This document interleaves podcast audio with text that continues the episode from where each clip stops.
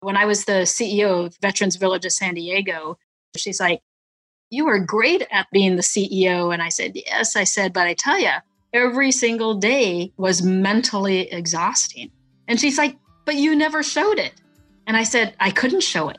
I said, As a leader, you can't show that you're mentally exhausted because I didn't want people to think that I couldn't handle the job or that I wasn't there to be able to support them, you know, especially my team and, and the veterans. And so you got to find outlets, outlets that can help you relax and recharge. Hello and welcome. I'm Erik Korem, and you're listening to the Blueprint Podcast, where we explore the journey of high performance by learning from the struggles and triumphs of some of the most interesting people in the world. Kimberly Mitchell is the Senior Vice President for Military, Veteran, and Government Affairs at National University, and she is an advocate for our veterans, military families, and Gold Star families. In this episode, she shares about being adopted by her father as an orphan baby during the Vietnam War and how her upbringing in rural Wisconsin prepared her for a life of military service. Kimberly also shares some fascinating stories about her time serving as a surface warfare officer in the United States Navy and working in foreign military sales in the Middle East during the war. Kimberly's thoughts on developing the skill of adaptability and how to lead through stressful periods of time had a really big impact on me. If you're interested in learning how you can help support our veterans and their families, reach out to Kim on LinkedIn she sits on the board of a number of foundations, including the Infinite Hero Foundation, the Woody Williams Foundation, and the Vietnam Veterans Memorial Fund, and she's happy to point you in the right direction. Finally, if you're looking for information and resources on how to improve your health, well being, and performance, then sign up for my free high performance newsletter. Just go to www.erikkorem.com and sign up now. This newsletter is my effort to bring zero cost, high performance resources and tools to anyone with a desire to improve. But now it's time to lean in and learn from the best.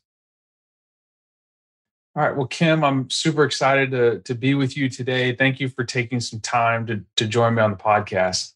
Thanks, Eric. It's a pleasure to be here. And thanks for the invitation to join you today. You have an amazing story and you've lived an amazing life so far. I wondered if you could just talk for just a little bit about your upbringing and how that's shaped you as a person. And really, if you could just start with like the very beginning. The very beginning as of how I know my life story now. Yeah. Uh, so, how I know is back in 1972 in Vietnam during the war, the North Vietnamese were advancing into a town called Quang Tri.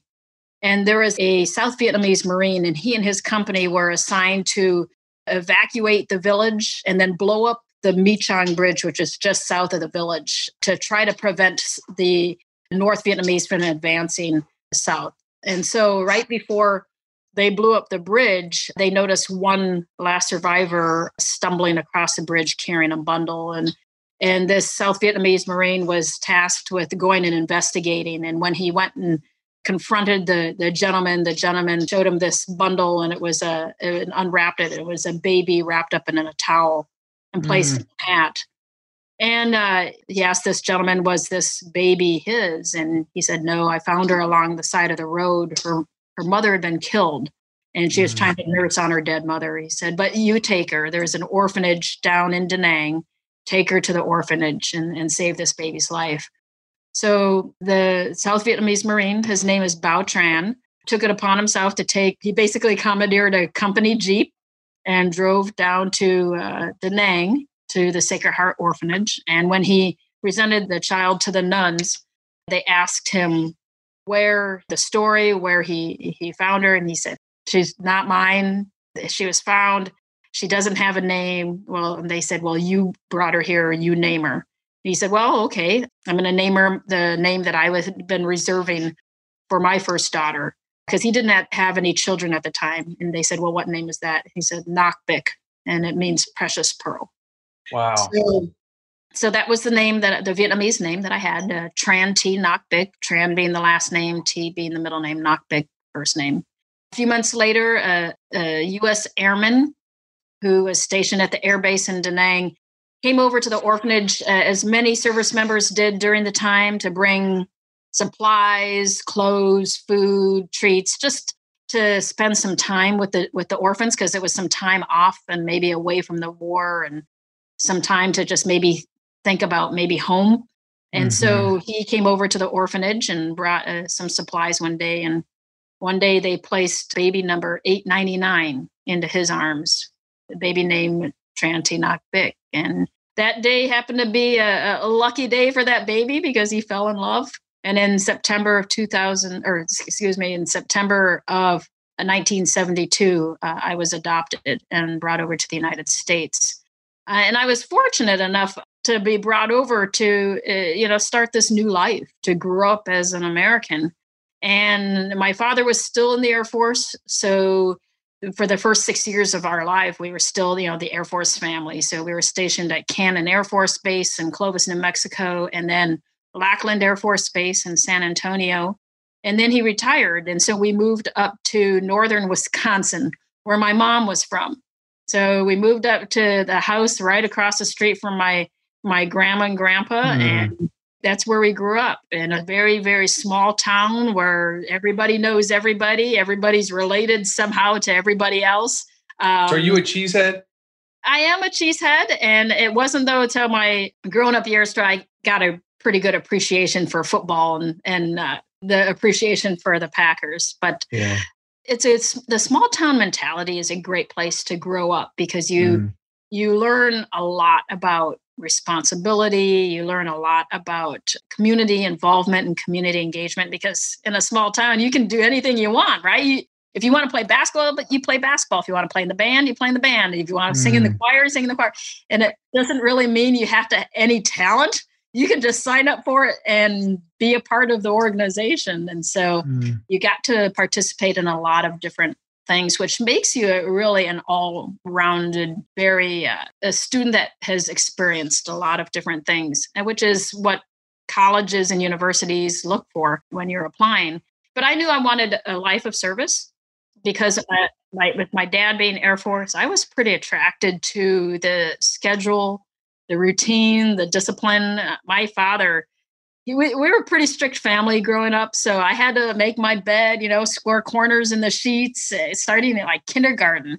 And so your, your house was kind of run like this.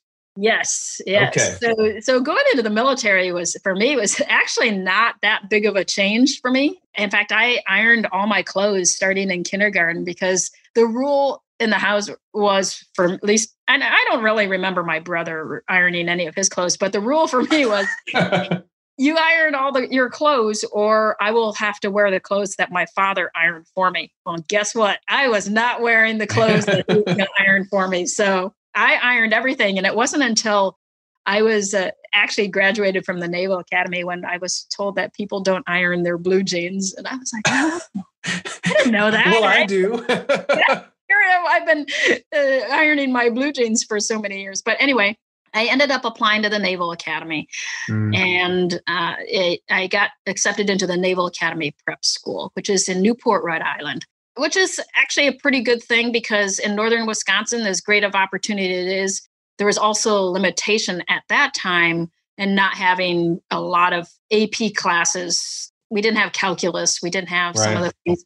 So going to the prep school up in Newport, I got to take calculus. I got to take all of these basically freshman courses, college courses. Mm. And it, as long as you graduate with a, a 2.0 GPA, uh, you get an admission to the Naval Academy from the prep school. And so, in between prep school and the start of the Naval Academy, there in 1991, they gave us 30 days off mm. before going and uh, reporting in and raising your hand and swearing in for induction day. And so while I was home, we were working on the farm one day and, and it was about two weeks prior to me leaving to go to the Naval Academy. And my father was struck by lightning and killed on our farm. There was a big there was a, the big storm. And I when I go around the the country and I speak to that and I tell people that story, it helps people understand that I understand what can happen to families. I under, absolutely understand what can happen to families when someone is taken from them. I understand the fragile nature of a family structure at that point where anything can completely crumble what's left of the family. Mm-hmm. And it's really important for community programs and community support to come in and assist that family, which is, I didn't know it at that time, but that event helped me now, you know, in my work now in the nonprofit space. But I had to go to the, you know, I went to the academy because of my NAPS enlistment. I had to report to the academy two weeks later. And I went through plebe summer, but there were some challenges at home with the family. And so I talked to the Naval Academy leadership, and they allowed me to resign from the Naval Academy and go home and take care of my mom and my brother. What and did that look like for that time that you were home? It was it was challenging trying to get everything back in order, right? So we still had a farm. We had about 20 head of cattle, we had chickens, we had, dogs, cats, trying to resume some sort of normalcy in our lives, eh, which was challenging.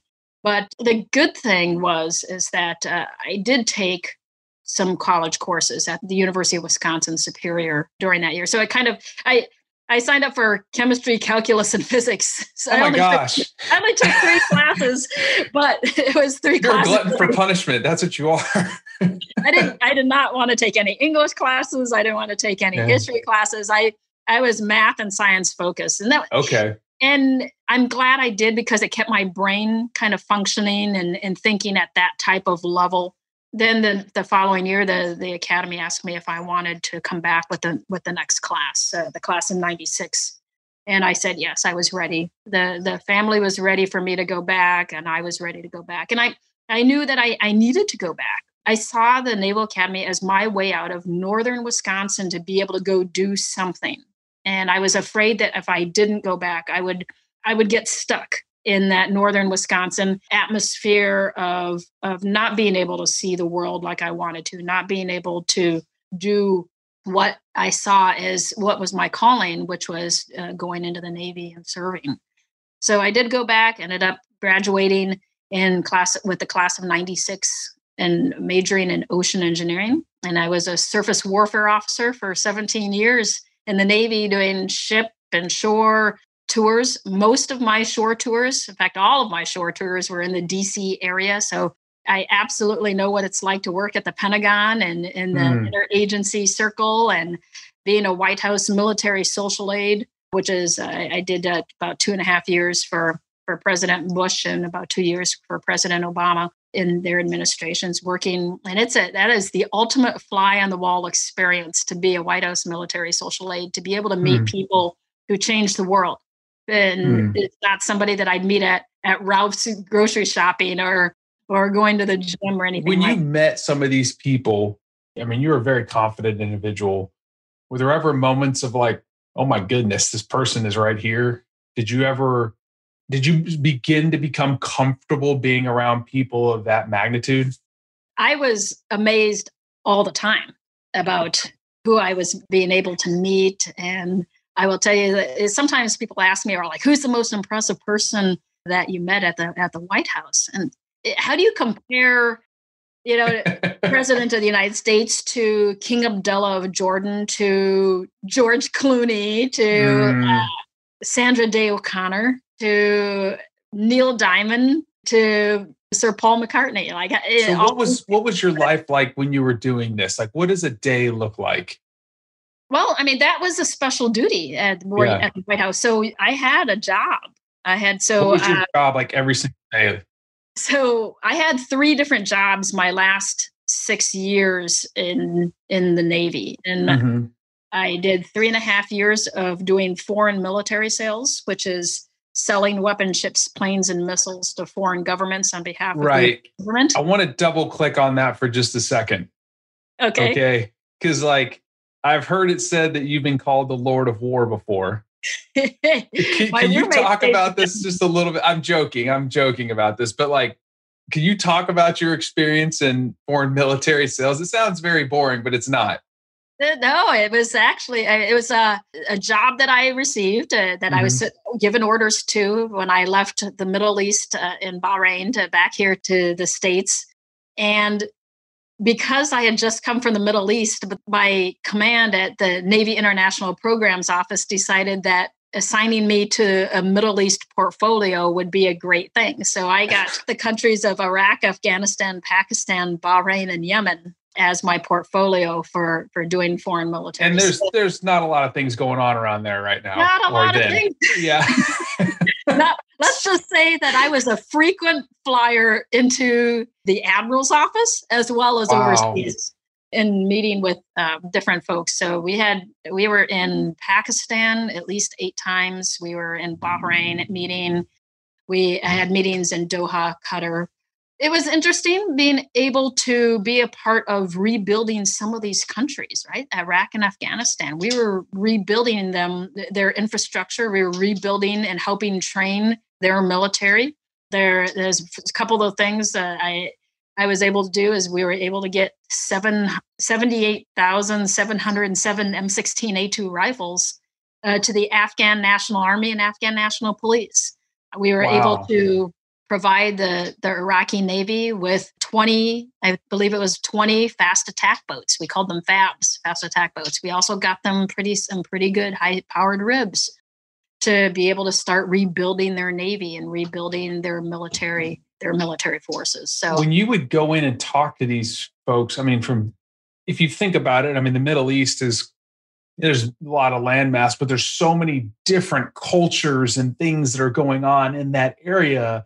It's not like America and then Texas to Louisiana. Like, yeah, there's some cultural differences. There's a lot. I mean, when you would go in and talk to these folks, like, how did you approach? Was there a lot of research that you would do before you would go spend time with these people? You know what I'm saying? I mean, there's a lot of cultural things to learn what to say what not to say how to act oh there's a lot to learn uh, I, I, didn't do a whole lot of research because i didn't have a whole lot of time before my first meeting and mm. you're basically trying to learn what what is what is a case what does that mean that you have a case well it's when they request a piece of equipment and you mm-hmm. assign a case to it and you start working with the Naval Sea Systems Command or the or SPA or something to be able to provide this capability. But going to some of these places and meeting with the head of Iraqi Navy or the head of Pakistan Navy and Pakistan Air Force, and I'm a five foot two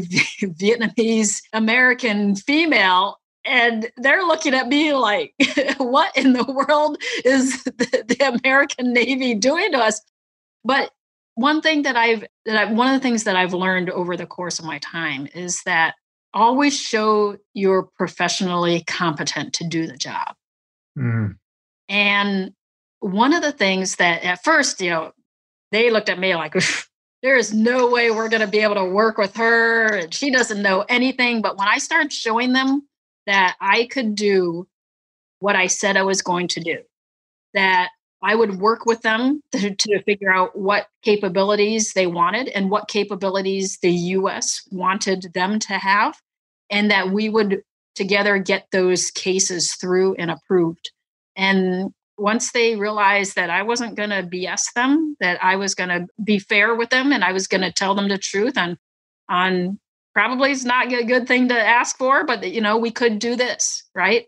And and do what I could. And, and I was basically the liaison then between the two governments, between the U.S. government and the foreign governments. So it was certainly an experience that had I stayed in northern Wisconsin, I would have never gotten. Mm.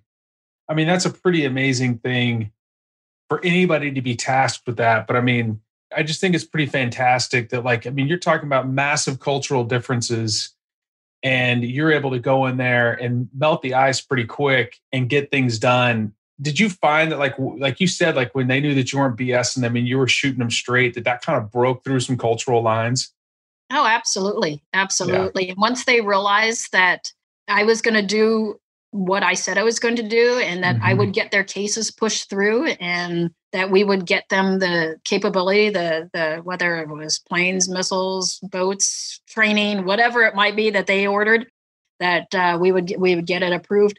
And it was interesting when I when I was getting ready to leave the office, or even when I had to drop the Pakistan portfolio to concentrate mainly on Iraq and Afghanistan because of their importance was growing significantly in the admiral's office and our secretary's office that uh, the Pakistan embassy was not overly thrilled with the fact that I was not going to be handling their cases anymore. Anymore, in fact, one of the attaches even asked the admiral if they could keep me uh, working on their cases, and they were a pretty high compliment. They were told, unfortunately, Kim has has to work on some other things. So, mm.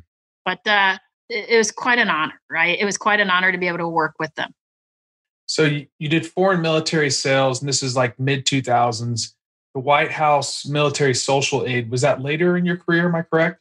Well, it was at the same time. So the white, so it's a the White House military social aid is a special duty. So there were days that I would do my normal work day at at the office, and then I would literally go right from the office with my uniform in hand and take the metro right over to the White House and oh, wow. and work work a five hour event an evening reception at the white house or a concert or or whatever. It might be it might be a state dinner which went to well over midnight sometimes. So mm, so this was in concert with your role? Yes it wasn't a oh. duty at the white house. It was a, oh my goodness. special duty.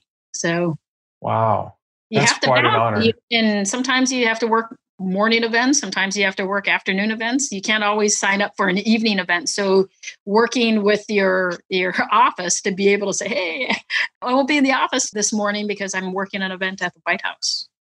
Wow. And so after 17 years, you left the Navy.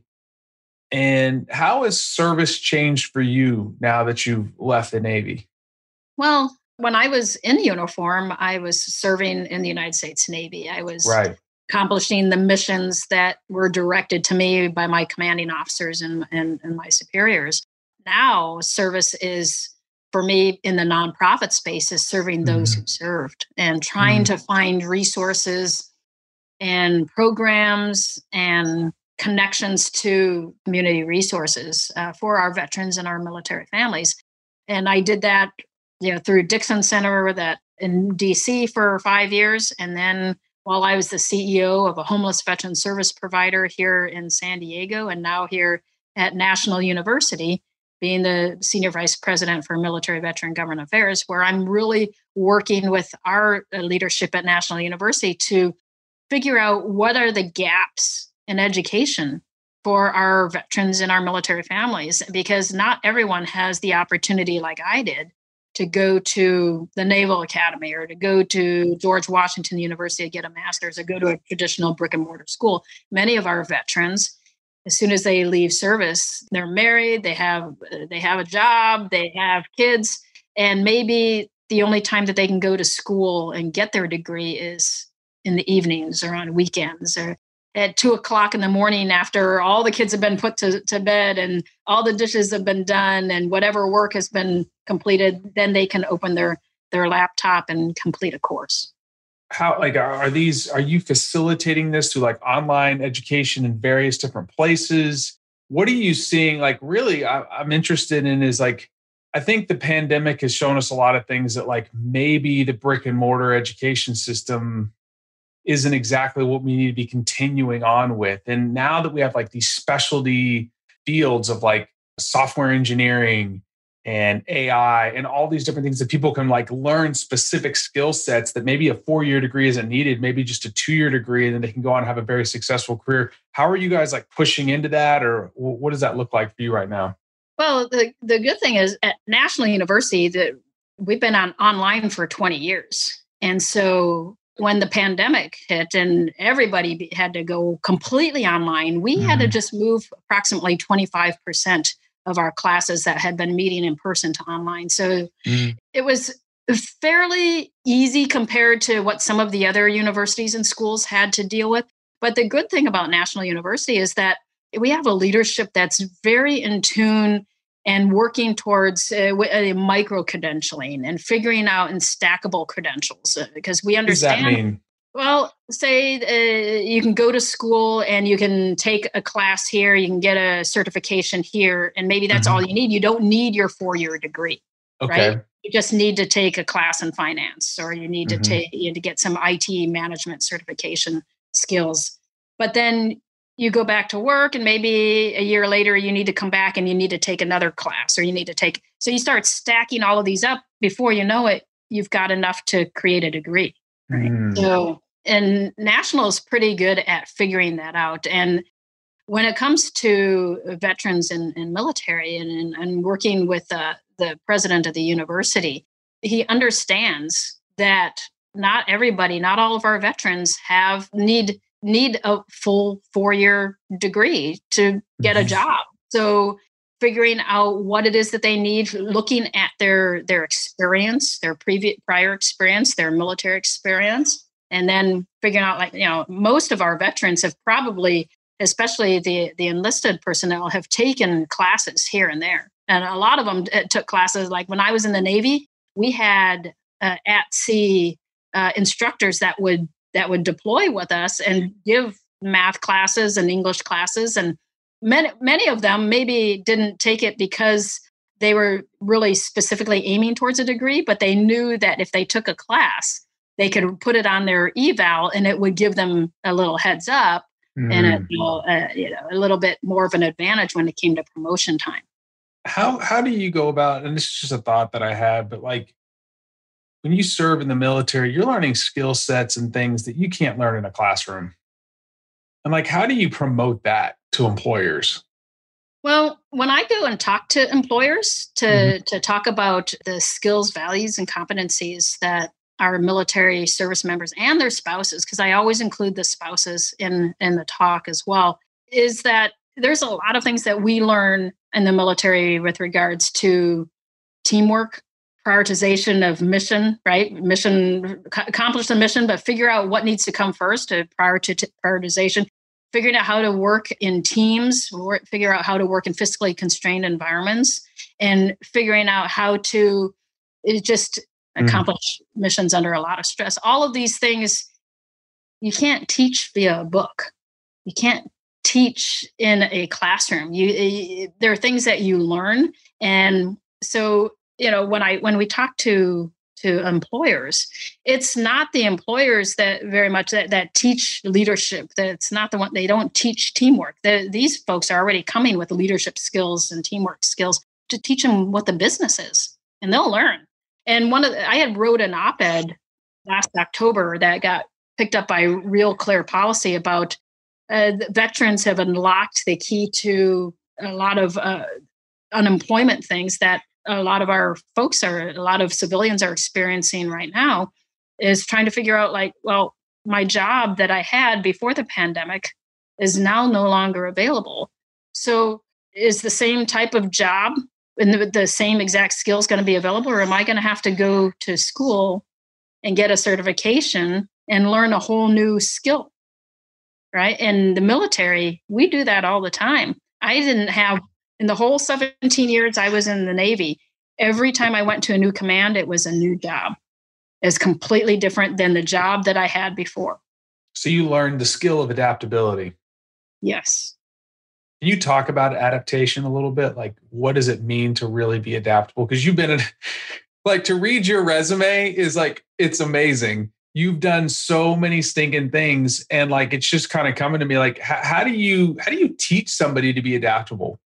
You have to be willing to to learn and you have to be willing to leave your ego at the door and be willing to acknowledge that you may not know everything that you need to know when you as soon as you walk in that door. Mm. and so i would talk to everybody who would talk to me at every job and say teach me. Tell me what i need to know. What are some things that you learned in this job that would be good for me to know? So there's no comparison of of being on a ship, being an operations officer, and then suddenly going doing foreign military sales. That there's not the same thing, and you have to learn a completely different job. And what about being the damage control assistant on a ship? You're fighting fires, and, then, and that's different from being the uh, the officer in charge of a bunch of landing craft. And so you have to learn different skills and you have to be willing to go and find the experts in the field and ask them and just ask the questions and learn and study. And, and if you're not willing to learn and listen, then how can you ever be adaptable to change or, or, or learning new skills? So you, you've been in some really high performance environments. You've been in the White House. You've been in the DC circle. You, you've you know you've done, you've done a lot of amazing things. To you, what is an elite performer, a high performer? Like, what does high performance mean to you? Well, that's a good that's a good question. Uh, high performance is setting goals for yourself that, to me, I can maybe I'll never reach them, but I keep striving to reach them. You know, maybe it's I keep going and I won't exactly get there, but I'm going to try again and keep going. And, and you, you just keep improving at every step of trying to achieve that goal. Because I worry about people achieving their goals too soon, because then what have they got to strive for? Mm. In my mind, you always have to set a goal that's just slightly out of reach. So you've always got something to strive for right? And you've always got something that you're focused on. And I don't ever want to be the type of person where I'm like, uh, I've accomplished this. I, I'm good to go. I'm just going to sit back and go hang out at the pool. I don't have to do anything, right?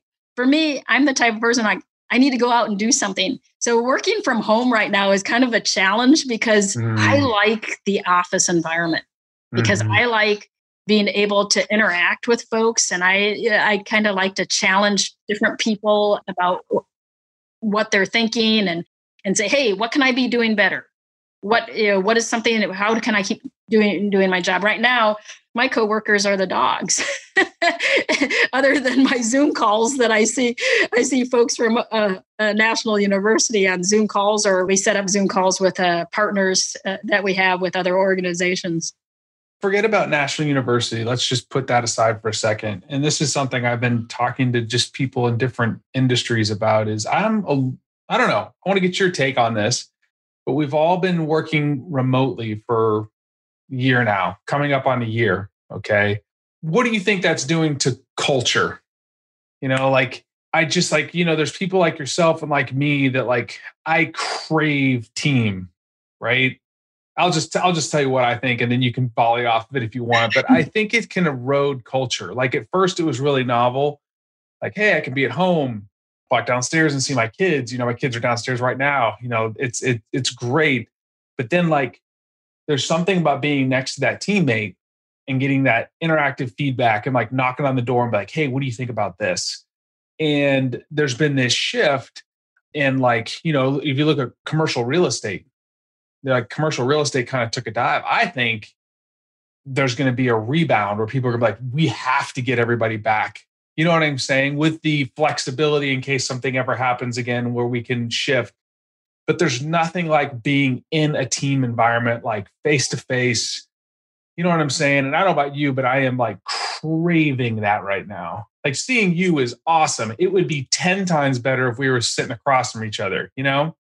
Oh, I absolutely agree. I'm I'm very much uh, just like you. I, I crave that personal interaction with people. I seeing people on Zoom is certainly much better than a typical standard you know antiquated conference call where you can hear people's voices and you're like who is that talking I, yeah. i'm not sure, sure i recognize that voice you're like oh maybe it's that so and so but having that that interaction with people. It, culture, I think, has, has shifted for many organizations because I have heard of organizations that were they're not planning on going back. They have realized that their their employees can be just as productive as working from a home office. Uh, well, that may be true, right? Because I can tell you that you know the Zoom calls. It's very easy to go from one meeting to the next meeting and you don't have to you don't have to walk down the office uh, down the hall you don't have to go to the cafe to get a cup of coffee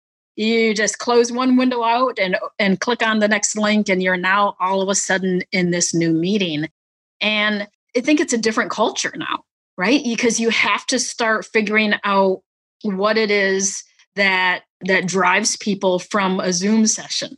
And and culture is very much based on values right? The values of an organization.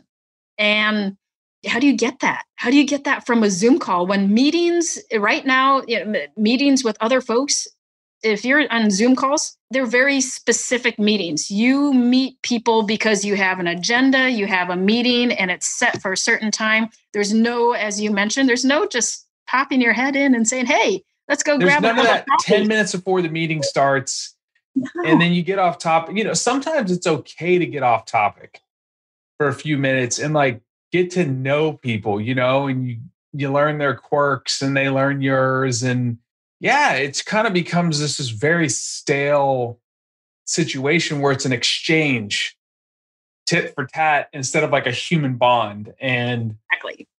I'm concerned about it just personally. And the more I, t- I have a friend that has a um, concrete company here in, in Houston, and it was very interesting. They couldn't go virtual just because of the nature of their business.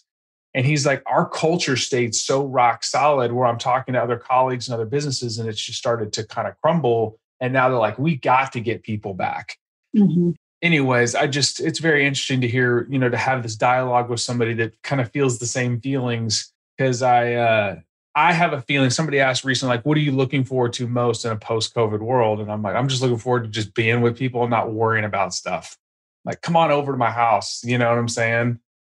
Well, and and it's those those offhand conversations that aren't scheduled that you not only you learn about people, but you find out things that bond you together, commonalities, mm-hmm. right? Like, oh, you grew up in so and so. I grew up, you know, like 20 mm-hmm. minutes from you, or or you know so and so, or I know that person, or that eh, that type of thing. And that's certainly not happening now. I mean, I'm thankful that I that I know at least a lot of my my coworkers because I I actually started this job the, um, on March 16th, right? Oh my goodness.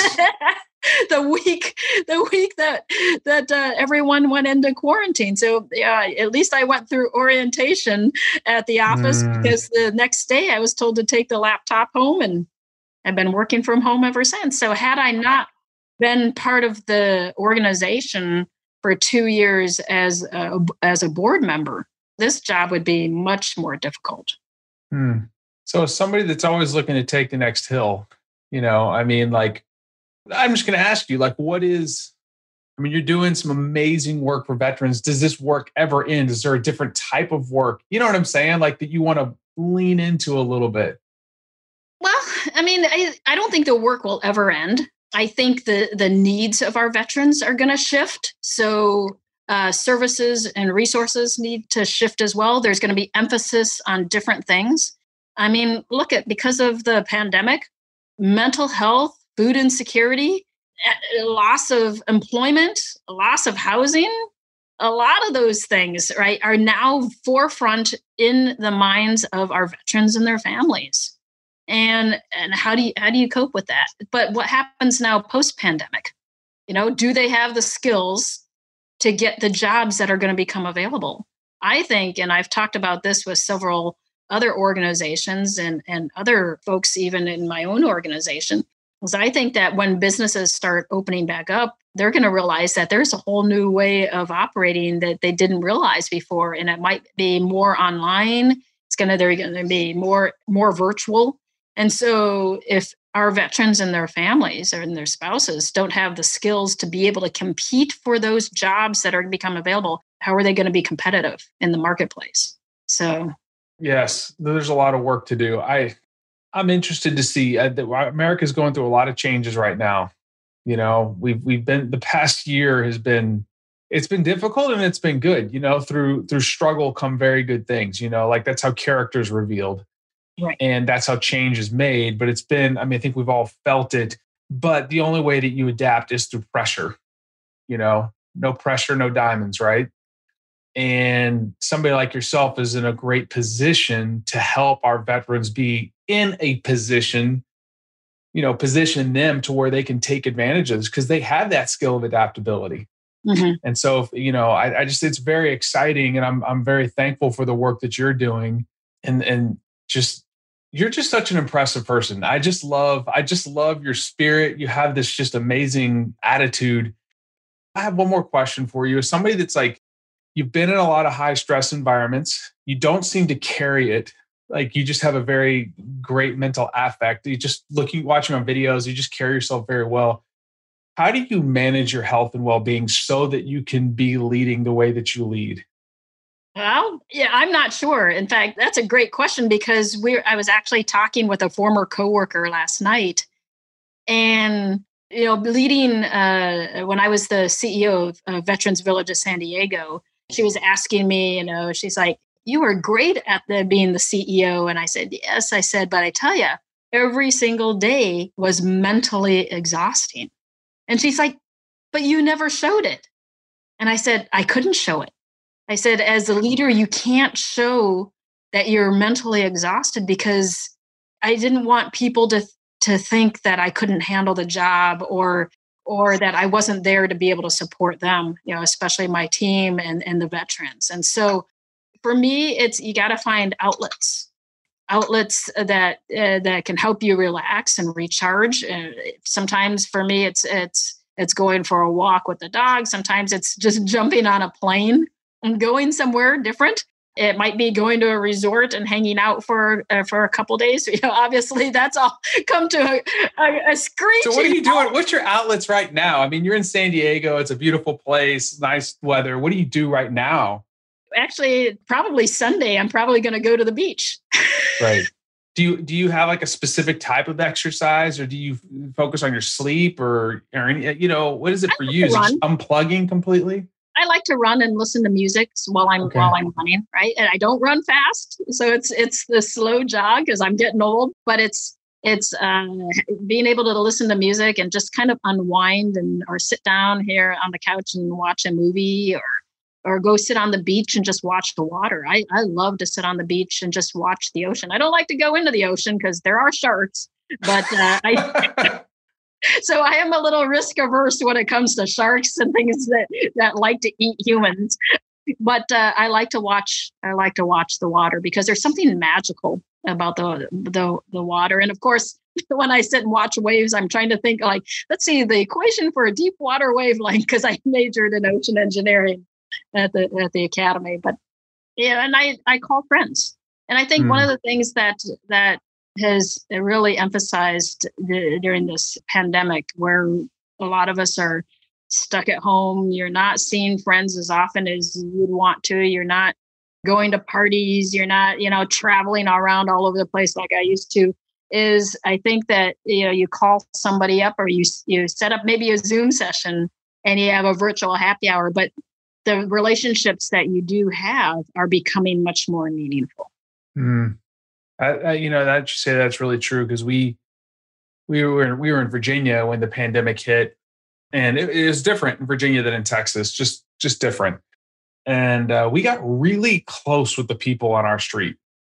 Like there was just like communal living that almost started to take place because we all kind of knew and trusted each other, and we're like, hey, if you you know, we'll hang out with you if you don't do these things. You know, it was kind of like this unwritten lo- rule. And like I will you, when you say that, the, the relationships of the people on that street became really, really, really tight. And then we moved; it was pretty tough.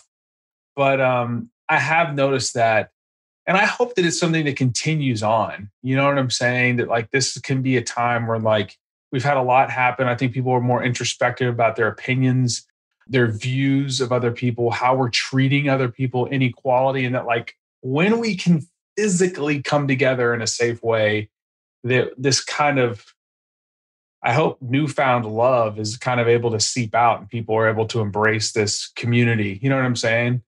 I do. I think I think though that we have also uh, been highlighting during this pandemic the, of the inequalities, right, right that exist, right, mm-hmm. and and people have to be willing to have uncomfortable conversations with others that it's not a fun thing to get into a, a, conversation with someone that has completely opposite views of to- on topics as you do. Mm.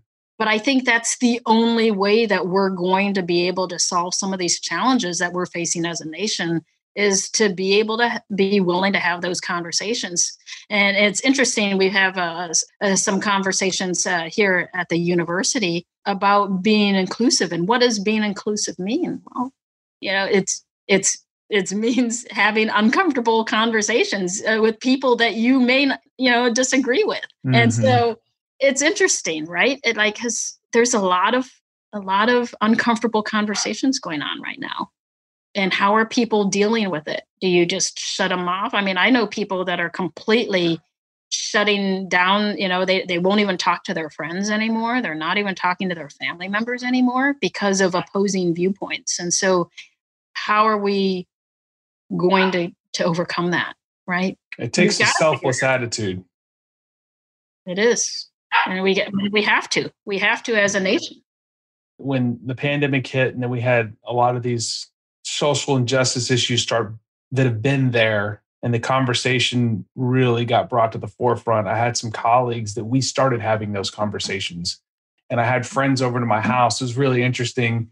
I trained Olympic sprinters for a long time, and one of two of them I'd worked with for 14 years, and they're Jamaican, and uh, they moved to Williamsburg. And so we've been friends for a very long time, but we never had this conversation about race. Mm. Although we were very, very close, and I'd been to their country and they'd been to mine and we had houses and broke bread, been overseas. And we just sat down in the living room. And I was like, talk to me. Like, you know what I'm saying? Like, talk to me about your experience. And, and then I and then I call up another friend, tell me about your, you know what I'm saying? Like, what what am I missing here? And those conversations have continued and it's deepened our relationships. And it's opened my eyes in a lot of different ways. And like, tell me about, you know, your feelings when you drive down the street at night and what's going on in your head. Mm-hmm. And um, you know, I'm thankful for the opportunity to have those conversations in a difficult, you know what I'm saying? You're not you're not thankful for what's happening, but you're thankful for the opportunity to do what you can to fix it. You know what I'm saying? With your family, with where you are, with your attitude and how you love, serve, and treat other people. Right. Absolutely. So you're involved in a lot of different things. You're on sit on different boards. What, where can people find you to help connect and serve? You know, maybe help in different initiatives that you're involved with? Uh, well, the easiest place to find me is probably on LinkedIn, just Kimberly Mitchell and National University. So you'll probably be able to find me easily google me right just type in kimberly mitchell vietnam and every every uh, article in the world uh, that has been written will will be able to, to come up but yeah just here at national university all right well, thank you so much for your time today. This has been like a really amazing conversation. I appreciate you. I appreciate what you're doing and how you're you're serving our veterans. And I'm just I'm really thankful for you. Thank you so much. Oh, you're welcome, Erik, and thanks for inviting me to come and uh, have a conversation with you today. Absolutely. Thanks for joining me today on another episode of the Blueprint Podcast. If you found this episode valuable Sign up for my high performance newsletter at www.erikkorem.com. And if you want to stay current on everything high performance, follow me on Instagram at Erik Twitter at Erik Facebook, and I'm also on LinkedIn.